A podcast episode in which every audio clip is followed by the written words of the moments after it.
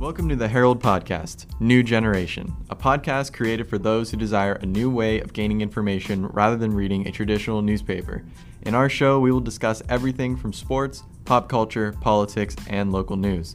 To stay up to date on our latest episodes, be sure to subscribe on your favorite podcast service, such as Spotify, Anchor, or Apple Podcasts, and you can also check us out on our website.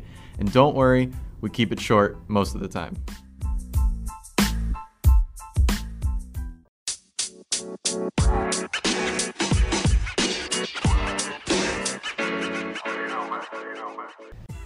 Are you looking to be more informed about what's going on in your community? The Herald has a special digital subscription offer for New Generation podcast listeners. You could sign up for a one-month trial for ninety-nine cents, then only eighteen dollars and ninety-nine cents a month after that. With the digital subscription, you get web-exclusive content, including pictures and videos, obituaries, and a searchable archive going back to two thousand thirteen. You can read the Herald on the web, your mobile phone, and on our Herald app. So you can get all the Herald content in the print paper delivered right to your phone, tablet, or computer. Again, that's just ninety-nine cents for your first month.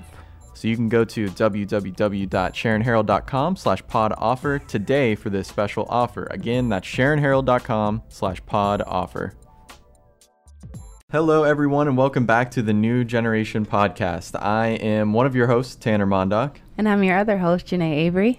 And we are back for part two of our opioid epidemic series. Of course, part one, we had Mercer County Coroner John Libinotti on to kind of just give an overview of the situation. Um, we talked a little bit nationally, talked a little bit locally. But on this episode, we have a um, very special guest coming here. Uh, sitting across from me in the studio, we have Brittany Keller, who is currently in the recovery process from uh, opiate and fentanyl addiction. So we definitely appreciate, you know, you coming on the show, talking to us about your story and everything. And um, so, yeah, how are you doing? Oh, today I'm doing good. Well, that's good. Yeah. Well, well, hey, we're looking forward to talking to you and just story and everything and what you're going through in the recovery process. So we're going to get into mm-hmm. all of that after we take a brief break to uh, run our ads real quick.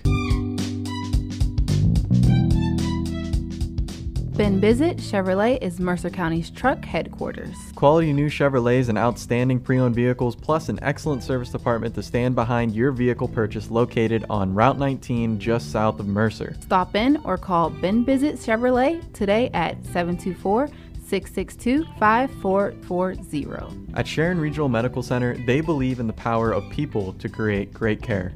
Their dedicated employees work hard every day to make Sharon Regional Medical Center a place of healing, caring, and connection for patients and families in the community we call home. For more information, go to Sharon Regional Medical dot org.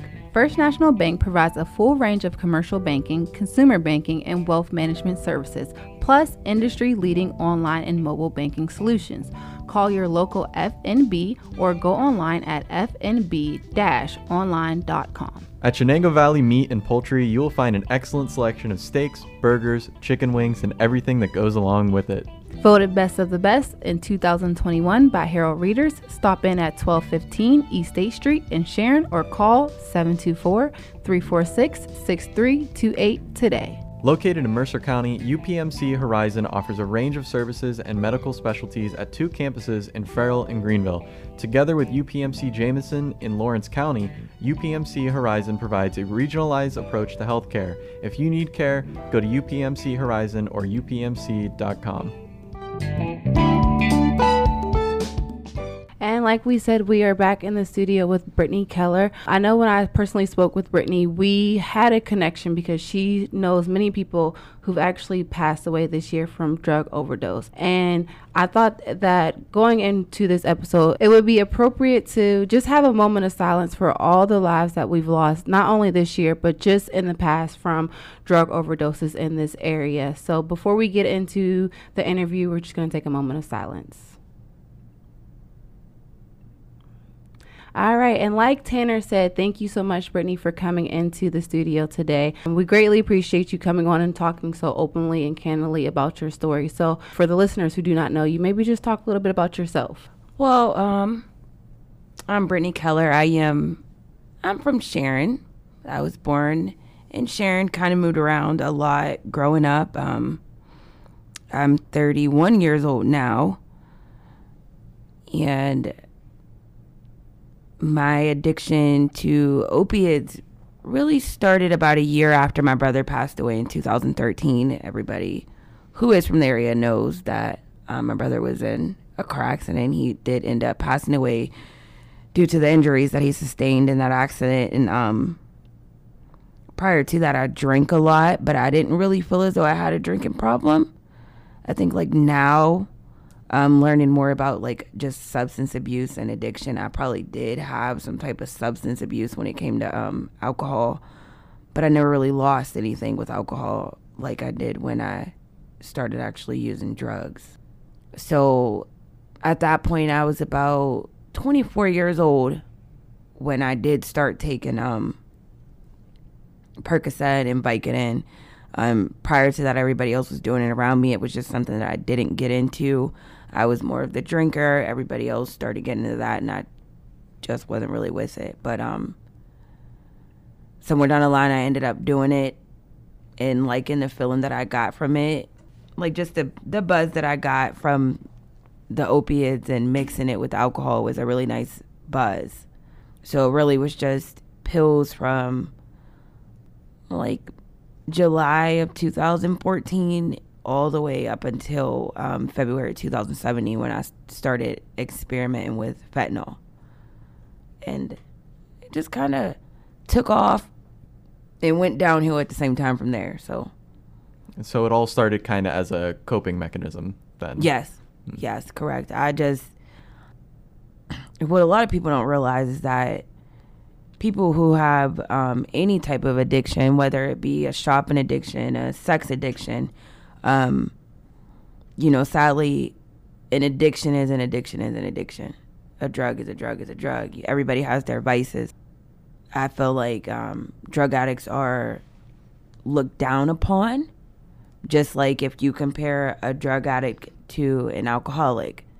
Um, alcohol is more socially acceptable. It's everywhere, you know. Um, but there are people who I've met just in treatment who have alcohol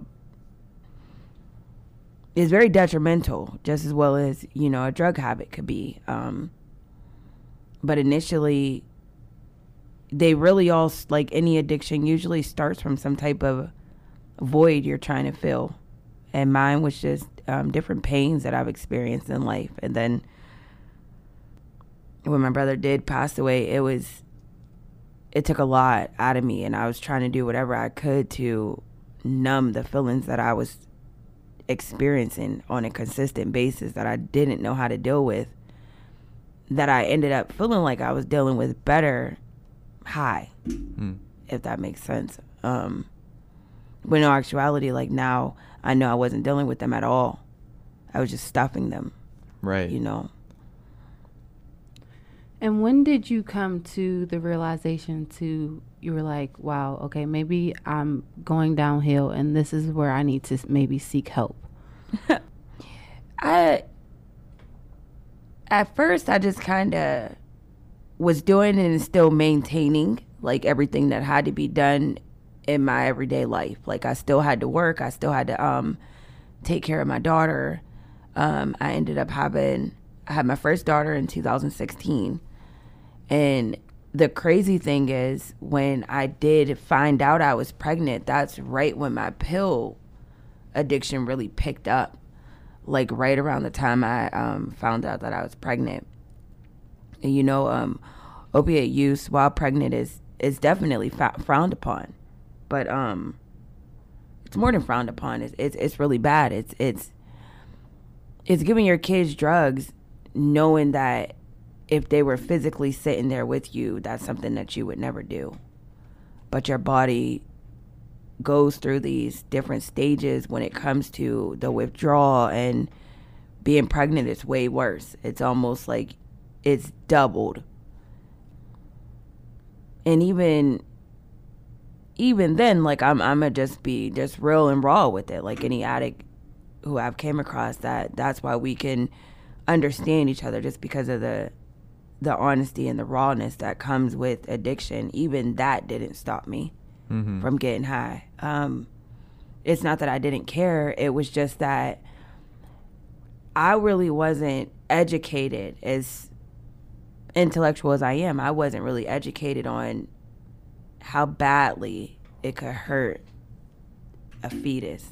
Um, I didn't realize that until she was born, and she went through like the withdrawal process and had to spend some time in the um in the hospital. And then uh, in two thousand nineteen, when I had my second daughter, I just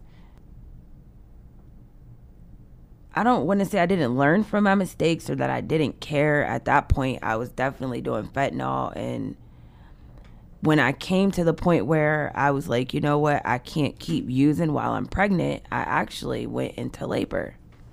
So um, withdrawal put me into like a full-fledged labor, and I had my second child at home. Hmm. And it it was just that conscious decision, like, I do not want to see another child of mine go through the withdrawal process, so I'm just going to stop. And it, I tried to stop like cold turkey, no help, which was probably my hugest mistake. But um, I probably, I hadn't had anything for a while. And then like when the withdrawal symptoms get worse over like a few days. So eventually I ended up going into labor, and I delivered her myself, and um, she spent a little bit of time in the hospital. I think she might have spent a couple weeks. My first daughter spent about three weeks in the hospital. But I had a um, very personal incident happen because the people I surrounded myself with, um, They they were users, and with that comes um, having things around. And there was an incident that happened that took place with my second daughter, and she was harmed in the process. Um, I was sleeping and, and trying to like recoup from being up all night with her, and I let someone watch her. And she ended up getting into something, and she overdosed. Hmm. Um, it was very traumatic. Like it was, it was a very traumatic experience, very personal. Um, a lot of people around here, that was something that I was like, oh my God, I hope they don't put that in a paper or anything like that. But now, like where I am in my recovery, it's it plays a huge part in my success right now with recovery, like never wanting to put any of my kids in that type of situation again.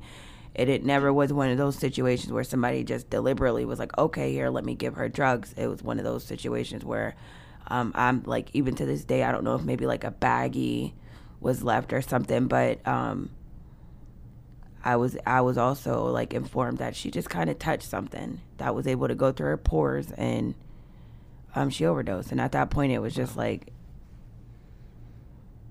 I can't live like this anymore. Mm-hmm. Um, and it was a battle there because I, I didn't realize then that I was setting up reservations. Like, if this doesn't work out, then I could still go back to this. Or then I started that addict thinking, like, I can rationalize things. I can portion things out. I don't have to, well, I'll stop doing it for a little bit, and then when I start, it won't be as bad. Knowing that every time you go back, it gets worse. Um... So in December of two thousand twenty, I decided that um, this was maybe a few months after everything happened with my second daughter. And I decided, like, I'm I'm going to rehab. Like, I, I want to be a better parent. I want to be a better daughter, a better sister, just a better person in general. Not that um, I kind of thought that the good qualities about myself was just long gone with my addiction. But they really weren't. They were still there. Just wasn't really putting them to use. I didn't really have a need to put them to use. Um, I remember looking at my daughter one day and her just being like, you know, like, Mommy, I want to, I just love you so much, and I'm going to be just like you when I get big. And it was like, it was definitely a turning point in my life in that moment, because what was unbeknownst to my child was that the way I was living was a way I would have never, I would never want my child to have any form of addiction. I remember, like, I used to always say, like, when I have kids, I want them to experience everything. I want them to experience heartbreak. I want them to experience that fake friend, that, you know, like, just so that they would be able to learn from it and grow as individuals. You know, like, sometimes you have to stumble to be able to get back up and be stronger. Um, and there might have been a time where I might have said that I wouldn't mind them experiencing with alcohol or weed or something like that, but I don't want that for my children, because one thing that I realize is addiction can grab a hold of you and never let go. Some people don't make it out. Um, and we see that every day a lot lately. A lot of people are dying. This, it's not any, you can't beat it. Like, you, you could sit back and be like, um, you know, like, well, I'm going to just, I'm gonna just keep getting high successfully. There's no, there's no success in it. You can't beat it. It's going to destroy you. It's going to take everything that you care about. It's going to take you from you. It's going to put you in a position to battle yourself on a consistent basis. Do I stop or do I not stop? And then it's going to put you in a predicament where you begin to do things that you swore you would have never did. You, all morals and values are out the window. And with that, shame and guilt that comes with things that you never expected to do is another reason to continue using. So it's just a, it's a very, it's very progressive. It gets worse and worse and worse and worse. And when I did make it to um, rehab in December, I found out that I was pregnant. And I made a vow right then and there that from that moment forward up until the day I died,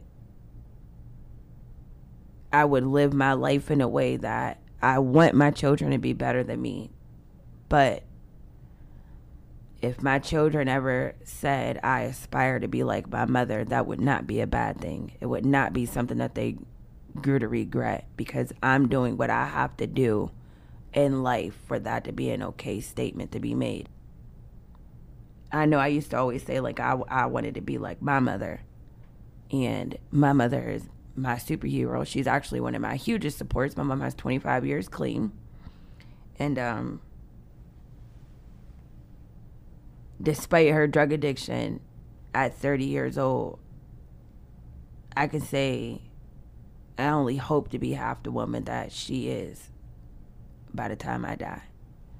So I, I would be okay with where I'm at right now in life if my children was like, you know, I want to be like my mom. Whereas before, I didn't want them to be anything like me. Um, I did go to rehab, and I managed to stay clean for, what would happen? About four months or something like that. And, um, there was a lot of deaths, very close deaths to me, in March of two thousand twenty-one. And once again, we go back to my original, like, devastation, my brother's passing, and not knowing how to deal with death, like, not knowing what to do with those feelings, not knowing how to process them. So one weekend I decided, like, I'm going to go grab a twenty, and I ended up relapsing then. And I immediately did and spoke to the necessary people. Basically, I told on myself. And um, I went into treatment. And as of today, December sixteenth, I have eight months clean. And and it's just it's just a beautiful thing. Like, they, they speak about the rewards that come with doing the next right thing every single day. And just living and just for today and just not picking up for today. It's very feasible. It's very possible. And it's it's amazing when you start seeing the rewards and be, like, just getting to know yourself better and love yourself more. And when I say you love yourself more, you really do, because you understand the lows that you really put yourself in to actually still be able to stand up firm and be like, and I made it through that. So I don't know, like, right now I'm really grateful for my recovery. I have all intentions on speaking out, like, in any way possible. I used to be like, you know, like that incident that happened with my daughter, I was, that was something I was like, if I could take that to the grave, I definitely would, because I just didn't play any part in it. And like, you know, to wake up to something like that and trying to give like your own child C P R, that's any parent's biggest fear, is to lose their child, but to lose it to something that I was involved in, you know, on that type of level, it It, I think that was just God's way of being like, you got to get it together, because this is what you surround yourself with. And it didn't immediately wake me up.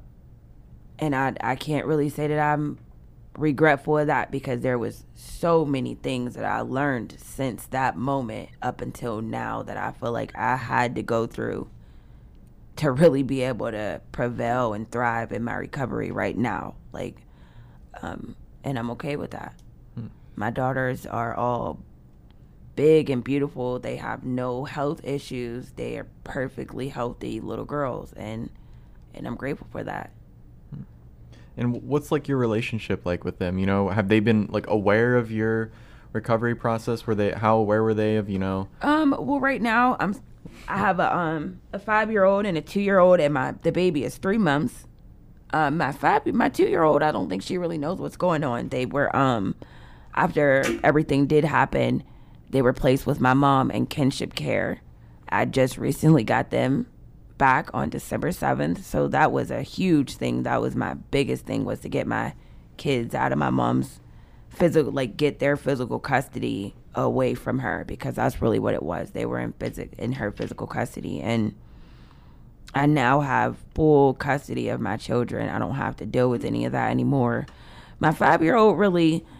Um, of course, I'm going to have that talk with her one day, like, this is drugs, and this is what it could do to you, and this is actually how drugs affected your life when you were younger, whether you remember it or not.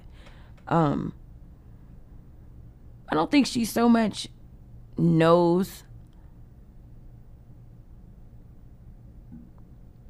She doesn't know what drugs are, but I do believe that she can see the difference in me.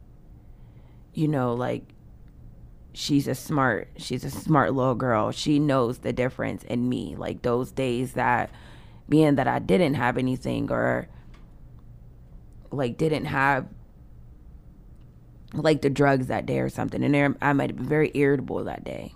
Um... Or, like, not as talkative, and very, like, lethargic, really tired, really fatigued. And it it physically makes you sick.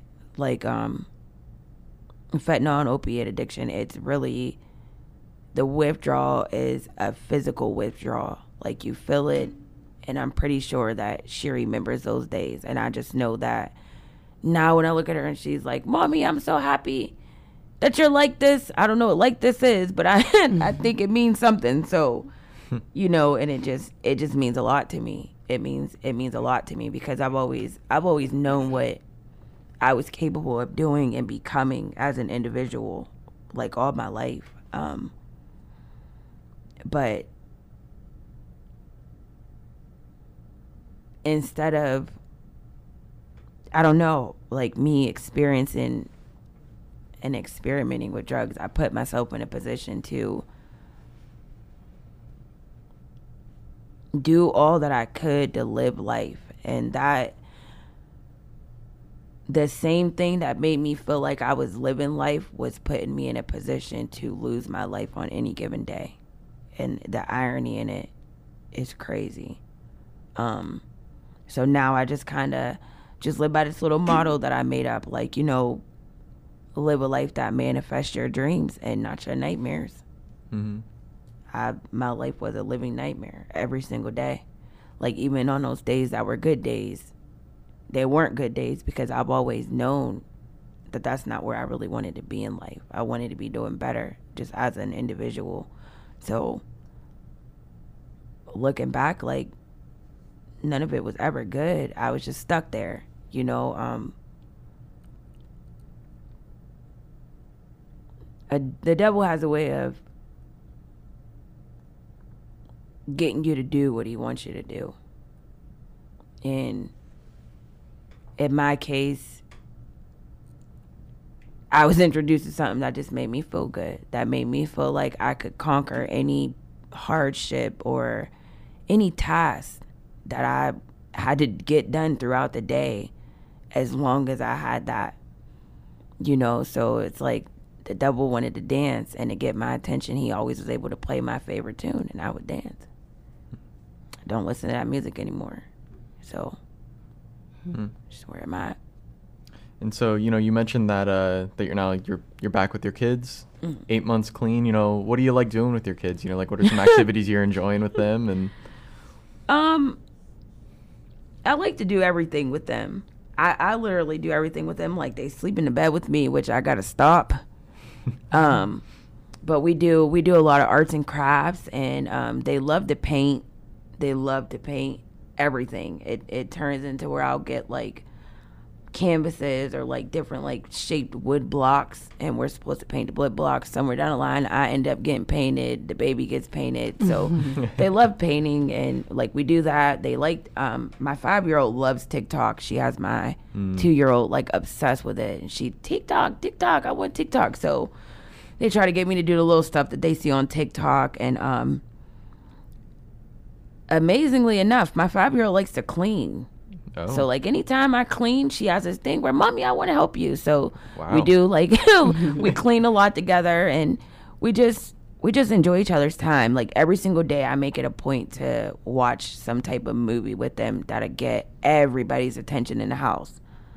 And that's just, like, my way of bonding with them. And mm-hmm. a couple of times throughout the week I make sure I do some type of arts and crafts with them, just to already put that hobby into their mind. Like right now, one of the things that I struggled with in my recovery was you have to, it's a process, learning yourself over again and learning what hobbies you like and what hobbies you don't like. I figure if I start introducing these things to them, different things to them now, early in life, they'll have several things to choose from. So if there's ever a point in her life where they need to escape from something, they have several things to choose from that they like to do that brings them some type of healthy euphoria. Mm-hmm. So anything that I can think of that we can do that's fun, like whether I go and like buy little like bowling pin sets and like have a little bowling night, like just anything. I have like millions of gel pens and coloring books. I use them more than them, but that's not anybody's business. And, you know, like we just do a lot. I read to them. Um, I'm just happy to be with them. Yeah. You know, every day. Yeah. All it day. Sounds like you're making the most of it and just having a lot of fun with them. Yeah. No, that's awesome. Yeah. Those are, you know, I've, I've met people who would never get their kids back. Right. Um. At this point, all I could say is that I was just blessed to have only went to rehab twice and really learn something and really just be done with it, because they don't give you long to get your kids back. And luckily, I, I did what I had to do and woke up. You know, like I spoke about my dreams being a nightmare. I lived in that nightmare. I was asleep. You know, like I'm awoke now. Like it took for me to actually have to wake up and be like, I can't keep living like this because I can't live without my kids. Like it, it, it was like, I really couldn't live without my kids. I was around them consistently all the time. Like the thought of my mom having to raise my kids when she already raised her children, and she did a very good job at it despite her hardships. Um, she's a grandmother. She's supposed to be enjoying her grandkids, not raising them. And it just wasn't fair to her. And I know how much my kids love me. I I just couldn't bring myself to disappoint them. Mm-hmm. Because right now they might not be able to understand, but years from now, how am I going to answer them and tell them, well, drugs was more important than you guys? Because they, they weren't. You know, like there was so many times people would be like, especially my mom, she's always been like the hardest on me. Like, you know, like, what do you care about drugs more than your kids? And I'm like, no. And she'd be like, well, act like it. And I used to get so mad at her. Like, how you going to tell me I don't care about my kids? But when I think about what I was doing. Um, I wasn't one of those addicts that ran the streets. I wasn't one of those ones that stayed out all night. I was one of those, I would leave, I would go get my stuff, I would come right back home because I had kids, and I felt like that made me a good mom. That made me better than the addict that's out there that don't have their kids. When I kind of wish I would, like when my mom used to want to step in and just get them until I got it together so that they wouldn't have been subjected to anything. I kind of wish I would have. I can't take that back, but I just, even then, I always wanted to be able to be with my kids. I just couldn't see my life without them. Those mm-hmm. are my babies. And and then to have another baby that comes along, and she didn't have anything to do with C Y S, and I had her. She deserved to know her sisters. She deserved to be able to live in a house with her sisters. My children deserve to not ever have to be like, well, why did mommy want her and not us? Because that was never the case. I had to fight. You know, it's it's. It's a totally different battle when you're fighting like a physical person in front of you. When you start battling yourself, it's a battle that it's un it's unimaginable, but you can defeat the bad you. It's going to be your most treacherous opponent, yourself, but you can win. You just gotta, your way of thinking. You gotta really be like, well, do I want to live like this forever, or do I want to live like this forever? Hmm. Like, am I going to go with my heart here, or am I going to go with my mind here? You, it's a choice there. Life is all about choices. If you make the right choices, I believe you could live a good life. From the outside looking in, many people don't understand addiction. Mm-hmm. So for families or people who may know someone who's struggling with addiction, how can you tell them to maybe try to relate to someone who is trying to go through the recovery process, or maybe is not even there just yet, but, you know, just shedding light on the situation and trying to help? You know, I would tell people to take a look at themselves. Just take a really good look at yourself and think about the thing that you like to do that is unhealthy for you. Whether it be that you like to stay in a relationship that's not healthy for you, whether you go and you gamble all your rent money, whether you go and you shop all day long, or, you know, something as simple as you got a bad attitude. Um, that's a vice. That's that's a habit that you have that is unhealthy to you, and it affects the people around you. Just because drugs are involved here does not make what they're doing anything less detrimental to their lives than what you're doing. And just like you would want someone to relate to you about, because we all know when we're doing something that's not good for us, and we know that when we want to change it, it's a struggle. I would tell people that just like they would want somebody to relate to them in their struggle with whatever it is in their life they're having a difficult time not doing any longer, just imagine that a hundred times worse. You know, nobody wakes up in the morning and decides, I'm going to be a drug addict today for the rest of my life. Nobody. There's there's not going to be any drug addict that you meet that has thought like that. Um... I would tell them that they should take the time and listen to them and talk to them. A lot of people that use are trying to mask some type of pain from some type of trauma that they have experienced. And then at that point, it's a mental health thing that you have to also bring into play with this. And then once you start shunning them and pushing them away, that gives them more reasons to want to use, because the people that they love don't seem to love them anymore. And it's just more pain that they have to figure out what to do with, and they don't have anybody to turn to. Um, strength comes in numbers. You know, like there's a saying in N A and A A that as long as the ties that bind us together are stronger than those that tear us apart, all will be well. That speaks volumes. It speaks volumes in regards to your support system. as long as an addict has somebody that supports them and believes in them, in them days that they just don't believe in themselves or don't see any light at the end of a tunnel, it makes a huge difference. That's why N A and A A is such a huge thing, because they're, that's considered a support. And a lot of the times, me,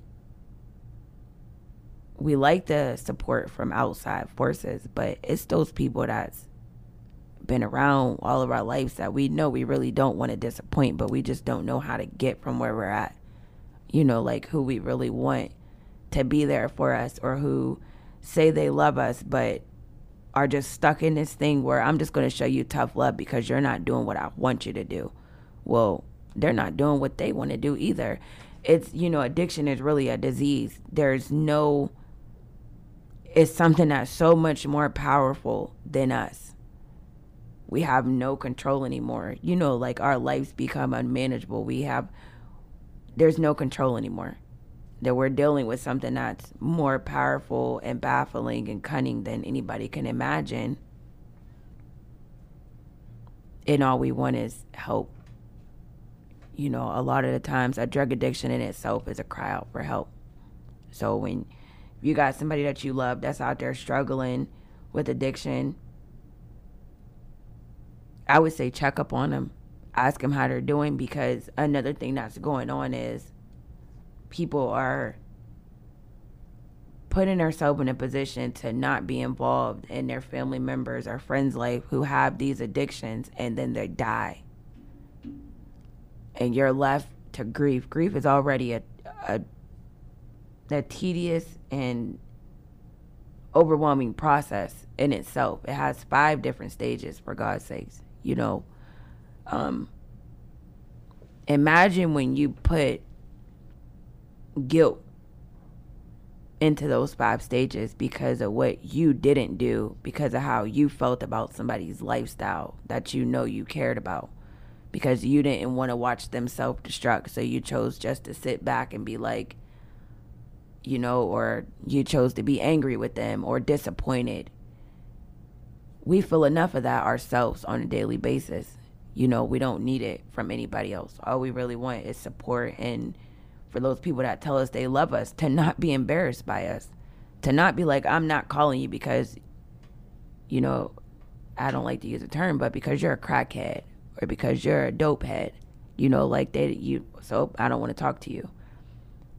That's not good. That that's just added things to the trauma that we already are trying to figure out how to deal with. And the only thing that has made us feel like we feel better is these drugs. So that would be, that would be what I would say to people, you know, like, don't help, help, you know, you get a lot of people in this area that, you know, when people pass away, and I see it all the time, and, you know, like on Facebook or anything, and they, oh, well, like pray for them. And, but these are the same people that you might see make statuses laughing about people that have drug addictions, or, you know, it's funny to them. Or, oh, did you see this person? They be walking around looking like this. And then when they die, it's something totally different. Um, you can't be like that towards people, because just like those people is living their truth out loud, everybody else can see it. What you're doing is somewhere in the closet that we don't even really know nothing about, but you're battling something nonetheless. Being that they're battling out loud, help them.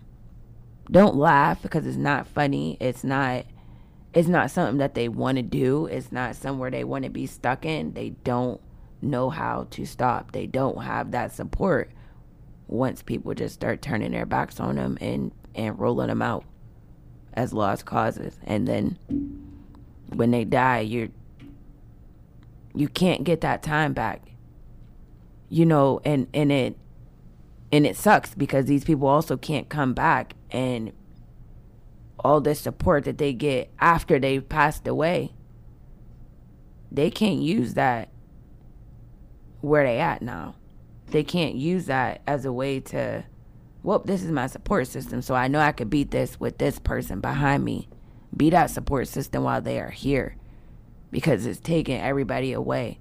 is taking everybody away, and a lot of people are sitting back and they regret their decision not to be in their loved one's life because of how they were living, because they realize how much they still love and care about that person. Be there for them. If your family member is here right now and they got some type of drug addiction, be there for them. I don't know how much I can say it, because I promise you, when they die, the guilt that you feel for your lack thereof, as of whatever you were supposed to be in their life, is going to hit hard. And and, it, and it's going to hurt when you can make a difference right now by just, I don't care if you just call them up and say, I love you. And be careful. That's what I would say to them. Hmm. And so I know that right now you are currently going through the treatment court process, right? Mm-hmm. So what is that process kind of like, you know, for you? You know, how's it doing and all that? And oh, my treatment court is definitely, um, it's very rigorous. It's very tedious. Um, it's a, it's, it's a program that really helps. It really, it holds you accountable. It gives you more support. Um, just from your peers that are in the group, um, that gives you more people to relate to. And then the people who are on the, the treatment court team, they just kind of really care about you in general. Um, so I was recently in phase one, and with phase one, I would have to um, say I had two colors, and randomly all throughout the week, whenever they call these colors, I would have to go in and do a urine. Um, we go to court with the judge every other Thursday. And there we write like these essays for each phase. Um, there is four essays, and these four essays are based upon the twelve steps of N A and A A. Um, and when you go to court, the judge kind of just asks you about whatever, you know, a few things that you wrote in your essay. Um, we go to a group every other Wednesday where we check in. A check-in is kind of like you just let out whatever you're going through. Like, you know, check in, whoop, today this happened, or this past week I've been struggling with this, or, you know, it just puts you in that position to be around people who um, understand what it's like just to be able to figure out how to be a law-abiding person again, mm. you know. Um, and then they, they do, you go through, like, um, I O P, which is um, intensive outpatient therapy, and then you'll step down to, like, O P. So they just kind of... they put you in a position to have to take the necessary steps to continue dealing with your mental health as far as like the therapy and keeping you in contact with people that will support you and that know what you're going through. And if you don't do it, they hold you accountable for it. It's not like they just throw you in jail. They're really there to help. They do whatever they feel is necessary that'll help you, whether you get an extra color for you to go in and test more, or, um, Like, uh, whether, like, if you're just running out and dealing with the wrong people, and they'd be like, okay, well, you need to sit in the house for a few days. And, you know, like, you're doing stuff you don't have no business. You know, they just do whatever they can to help you succeed in in recovery. You know, it's just a continued way of getting more tools and fundamentals and essentials to be able to, to live your life in a good way. Um... That's the most important thing with recovery, is being able to remain teachable. Because once you feel like, oh, whoop, I got this all figured out, then life happens and you realize you don't. So it just it's just people there that's extra support and extra help, and you can go to them and talk to them. I think it's I think a part of me kind of feels like there's been a couple of days that treatment court has kind of saved my life, because there might have been a day that I just had a bad day, like, oh, I'm about to go and do something stupid, and then I'd be thinking, like, but if they call my color, and I don't want to go to jail, I don't want to have to explain to these people why I, I know what I'm supposed to be doing, but I let this happen. So in this program, I've met people that I could call and be like, look, I'm going through this today, and we help each other get through it. Hmm. Whether I met them through them actually being in treatment court, or whether I've met them at, like, I O P, because we go to therapy together. So it's pretty nice. It's a nice mm. program. Mm. As we wrap up this episode, we definitely appreciate you coming on to the podcast and talking openly and candidly about not only your struggle, but just the struggle of an addict in general. And we commend you for being on your journey, and we wish you all the best as you continue to make progress. Um, like we all know that addiction and recovery is not just a sprint, it's a marathon. Mm-hmm. So we wish you all the best as you continue along your journey. Mm-hmm. Yes. And yeah, I mean, before we wrap things up here, anything else you'd like to, to say? Any message to anyone, you know, who's who's struggling with something, or any families? Um, I would just like to um, just give my sincerest condolences to the, the families who are experiencing what's going to be the grieving and mourning process of a family member from addiction. And I'm sorry, you know. Um, if you have people that you care about, like I said, that are are using and are struggling with addiction, just try to do whatever you can to understand them a little bit better.